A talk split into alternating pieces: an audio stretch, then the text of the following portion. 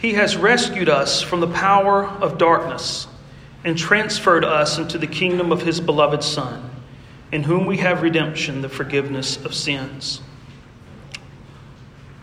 Father, we thank you for your word. Your word promises many, many things to us. Most importantly, it promises us Jesus Christ in the gospel, the perfect human, the one who died for us, the one who rose again, the one who gives us eternal hope. Help us to see him this morning. In Jesus' name, amen.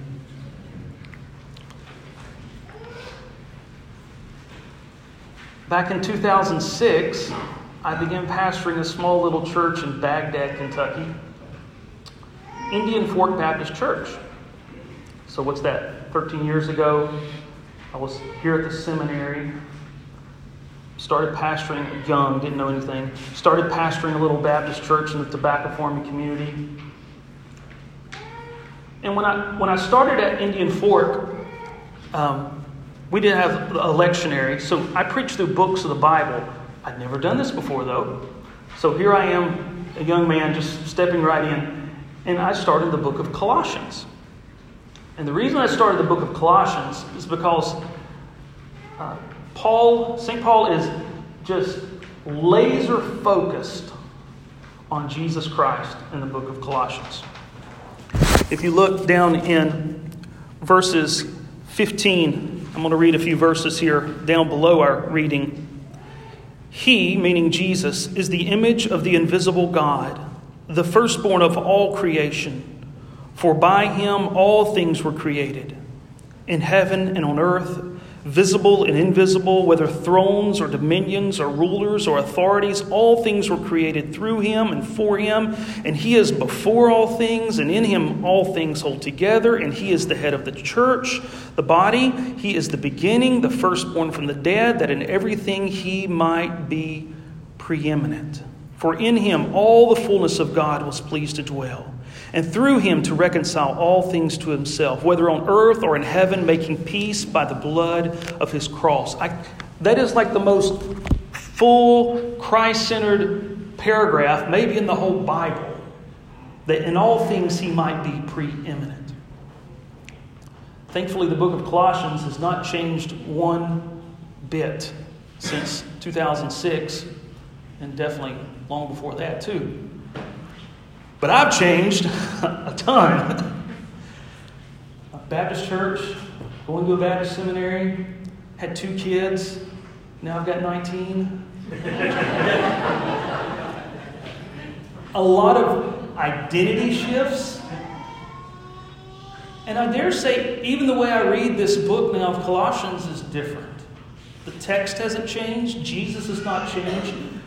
But we, we all read the Bible and this is not an excuse for some sort of heretical private reading, but this is just because we're human. We all read the Bible through our experiences. And what has happened to me and to my family over the last 13 years, just like to all of you, we all have different experiences, but we all live through experiences. It shapes the way we view the Bible, reality. But Jesus never changes, and his love for us never changes. So I'm going to try to to say a few words about this text from Colossians 1.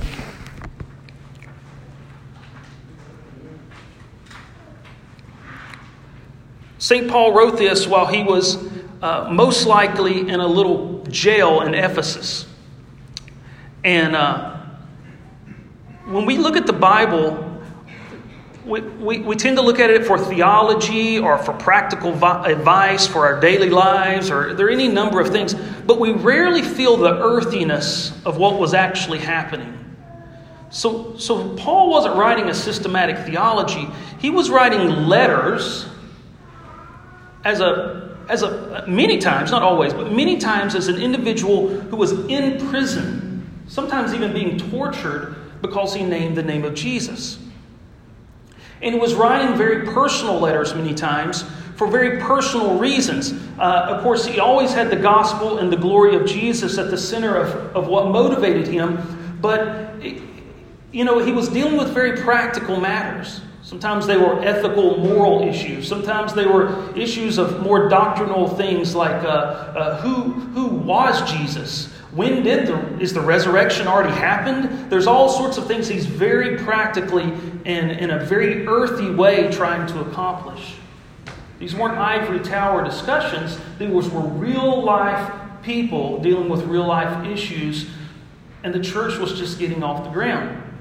So when you read the book of Colossians, or any uh, of the Bible for that matter, but, but since we're dealing here, and I would encourage you, Take, maybe take a 15 minutes this afternoon and read through the book of Colossians in one sitting. It's, it's a, beautiful, uh, a beautiful experience. I, th- I thought about this. This is parentheses. We, we don't read the Bible so that Jesus will love us, okay? Jesus loves us because of Jesus. But when we read the Bible, we spontaneously, over time, love Him more. And that's a beautiful thing. That communion can happen. So, um, Colossians is a very earthy book. You know, also, to make it even more uh, earthy and, and contextual, uh, m- many New Testament scholars think that this was also, uh, he sent this letter to, uh, the church of Colossae at the same time he was sending the, the letter Philemon through Onesimus back to Philemon. Now, if you know anything about, about the book of Philemon, that's a very culturally sensitive document because here was Onesimus, the slave, servant, slave of uh, Philemon, running away, and he became a Christian. And in the chance, luck, really providence of God, he runs into Paul, and Paul mentors him and says, Now, Onesimus, you need to go back to Philemon, uh, not as a slave, but as his brother. And uh, that's the sort of earthiness, the sort of real life issues that St. Paul is dealing with in these letters. So you have him sending multiple letters, and it seems like these two letters, at least, and maybe even the book of Ephesians, were being all sent at the same time from this uh, prison, prison cell. I want to focus on three things and then a final thought. Uh, Paul models for us here praying for each other. He says here at the beginning, in our prayers, we always thank God, the Father of our Lord Jesus Christ, for we have heard of your faith in Christ Jesus. I just want to say, um, I'm thankful for you all.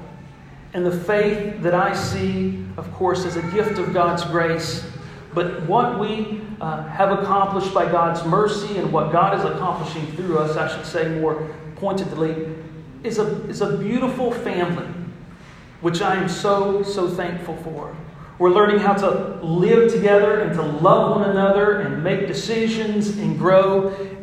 And as Paul says that he is thankful for these brothers and sisters in Colossae, I want to say this morning that I am thankful for each of you and what you mean to my family and I. He says, uh, You have heard of this hope, this hope that was laid up for you in heaven. He says, You have heard of this hope before in the word of the truth, the gospel that has come to you, the good news about Jesus Christ. And this gospel is bearing fruit and growing in the whole world. And that is to this day still the same. The good news of Jesus Christ throughout all the world is bearing fruit because uh, the gates of hell will not prevail against the church growing. It cannot happen. God has promised that this fruit will continue to grow. So it has been bearing fruit among yourselves from the day you heard it and, you, and the day that you truly comprehended the grace of God. I thank God for each of you. Then he goes on to say, though, in the next paragraph, for this reason, since we heard of it, we have not ceased praying for you. And he prays for them for two, two reasons, two different things. He says that he prays for them that they would be filled with the knowledge of God's will and all spiritual wisdom and understanding. That is a beautiful prayer that we can have for ourselves here at Grace Anglican. We can be praying for one another as we walk in our daily lives as parents, as, as uh, in our vocations as em, em, employees or employers, and our vocations as citizens of this country, as our vocations as uh, uh, whatever community uh, involvement or responsibilities we have. All of these beautiful callings that God has given us, we need His wisdom. And so we can pray for one another for this wisdom, that we may lead lives worthy of the Lord, fully pleasing to Him, as you bear fruit in every good work and as you grow in the knowledge of God. So he prays for them wisdom. The second thing he prays for uh, these Christians of Colossae um, is that they would be thankful people. May you be made strong with all strength that comes from his glorious power, and may you be prepared to endure everything with patience while joyfully giving thanks to the Father. So, Paul makes specific, uh, specific uh, mention here of two things praying for wisdom and praying for gratitude or thankfulness. What a beautiful prayer that we can have for each other. We have so much to be thankful for at Grace. Most importantly, uh, Jesus Christ, the gift uh, to us in the gospel. Now, I said at the beginning um, that the Word of God has not changed, and Jesus, as the preeminent one, has not changed, but I've changed. And the way I read the book of Colossians, in many ways, has changed. I think when I preached this, and I didn't go back and look at it because, well, I don't know. I guess I was scared. but I can imagine, because I know um, the way I've thought for a long time, I would have read this passage and heard this and said, all right, Paul here models for us. He models for us uh, giving thanks to God for others. He models for us praying for others. He models for us in how we pray for others for spiritual wisdom, and that we would, might all have a sense of gratitude and thankfulness. Amen. What a, what a beautiful, what a beautiful exhortation and model that Paul has given to us. But I think now I've, I've lived enough life to know that I just I just don't live up to those ideals very well. And if we uh, knew uh, Paul personally, we would be able to see his warts and faults and flaws. Now, obviously, he'd have been a much more godly person than I am, so that's I'm not trying to make that equivalency. But but none of us love each other perfectly. None of us pray for one another the way we should. None of us, oh, and God help us in this, none of us have thankful and grateful hearts like we should. I really believe that if we live lives of gratitude and thankfulness, you know that complaining would basically disappear because you can't complain and be thankful at the same time. It's like basically impossible. But Jesus doesn't love who we should be. He loves who we actually are. And that's that's a beautiful thing. Justin Holcomb, a guy I read some, he, he I, I was paraphrasing him. Jesus doesn't love, and I think this is the quote Jesus doesn't love the ideal self that you will be one day. He loves the actual self that you are right now. So I looked at this last verse, verse, and I was thinking about the gospel. The gospel is not about me praying. The gospel is not about me having gratitude. The gospel is not about me having wisdom. Those are all fruits. Beautiful, functional, God honoring fruit. But the gospel, and Phillip Cary says this the gospel is a story about Jesus that contains a promise that is for you. That's the gospel. So the gospel is a story. It's a story about uh, the coming of Jesus uh, and it, it's, it's, it's broader than this because the whole, the whole Bible is leading up to this gospel story. But, but to, to narrow it down, the gospel is this story of Jesus, God Himself, coming as a baby, being born by the power of the Holy Spirit, uh, living a perfect life, fulfilling all righteousness. He was baptized by uh, John the Baptist to fulfill all righteousness. He went into the, the desert and was tempted by Satan for 40 days and did not sin.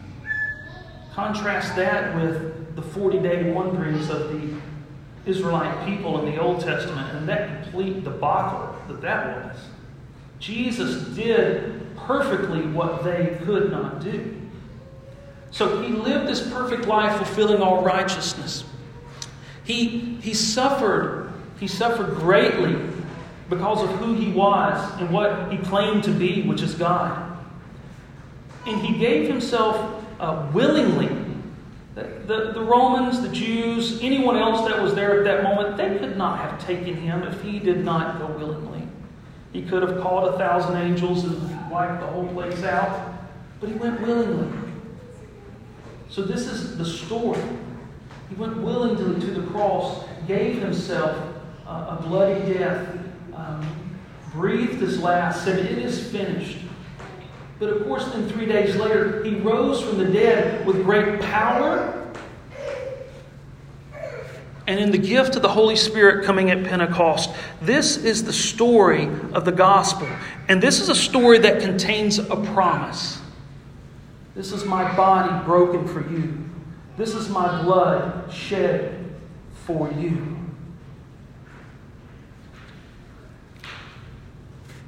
Let's not get the fruit of the gospel and the gospel confused here. The gospel is not about us, it's about Jesus. So listen to this verse here. Let's think about what God has done for us. He has rescued us from the power of darkness and transferred us into the kingdom of His beloved Son, in whom we have redemption, the forgiveness of sins. This undergirds everything. This is the point. Look at these four words He rescued, He transferred, He redeemed, and He forgave. This is the gospel for you. He has rescued. Have you ever been in a situation where you needed to be rescued? You couldn't do it yourself and someone comes in or something comes in and removes you from that situation that you needed to be rescued from. That's what Jesus has done. We had no capability to rescue ourselves. Dead in sins, as, the, uh, as, as Paul says in Ephesians. He has transferred us, transferred us into the kingdom of his beloved Son. So we were over here, and he moved us over here because of what Jesus has done. Yes, we are citizens of this earth, of this country, of this state, but we are most importantly and eternally citizens of the kingdom of Jesus Christ. And our allegiance belongs to King Jesus because he has transferred us. We have redemption. The word redemption, of course, has the idea of redeeming. And the idea of redeeming is, is buying. If you redeem something, you, you buy it. And that's what Jesus has done through his death. He has bought us from away from the power of darkness, away even from the wrath of God, and redeemed us from that and brought us out of that situation so that we are free. We have been made free, redeemed by the blood of Jesus. And honestly, this last word is sort of the, the heart of it all, in my opinion. Because none of this is possible without forgiveness. We have a huge problem. We have a huge problem. And it's not our neighbor, and it's not uh, our politicians, and it's not um, some foreign invaders. And none of those can be, those can be issues, those are things we have to work out. But that is not our problem. You know what our problem is our sin. And on the cross, when Jesus said, It is finished, that forgiveness was real. He took all that punishment on himself, and now we have his righteousness. That forgiveness is done. We have been uh, rescued. We have been transferred. We have been uh, redeemed. We have been forgiven. And that's the gospel, the promise to all of you and to me. Now, let's go back just a second about, about praying, wisdom, and thankfulness. Uh, I'm going to, going to embarrass her. My wife tells me a lot, she's really taught me this. She says, you know what? Becoming like Jesus is actually a promise. Something we do, yeah, we got to get up and do the next thing the next day. But you have to have this conception of what God is doing, that He is promising to you to make you like Jesus. Becoming like Jesus is a promise. And we know it's a promise because He's already rescued us. He's already transferred us. He's already deemed us. He's already, already forgiven us. We are His. We are His, and He is for us in all ways. He is for us most profoundly in our place at the cross. And He is for us now in our prayers, in our thankfulness, and as we grow in wisdom. Thanks be to God. Amen.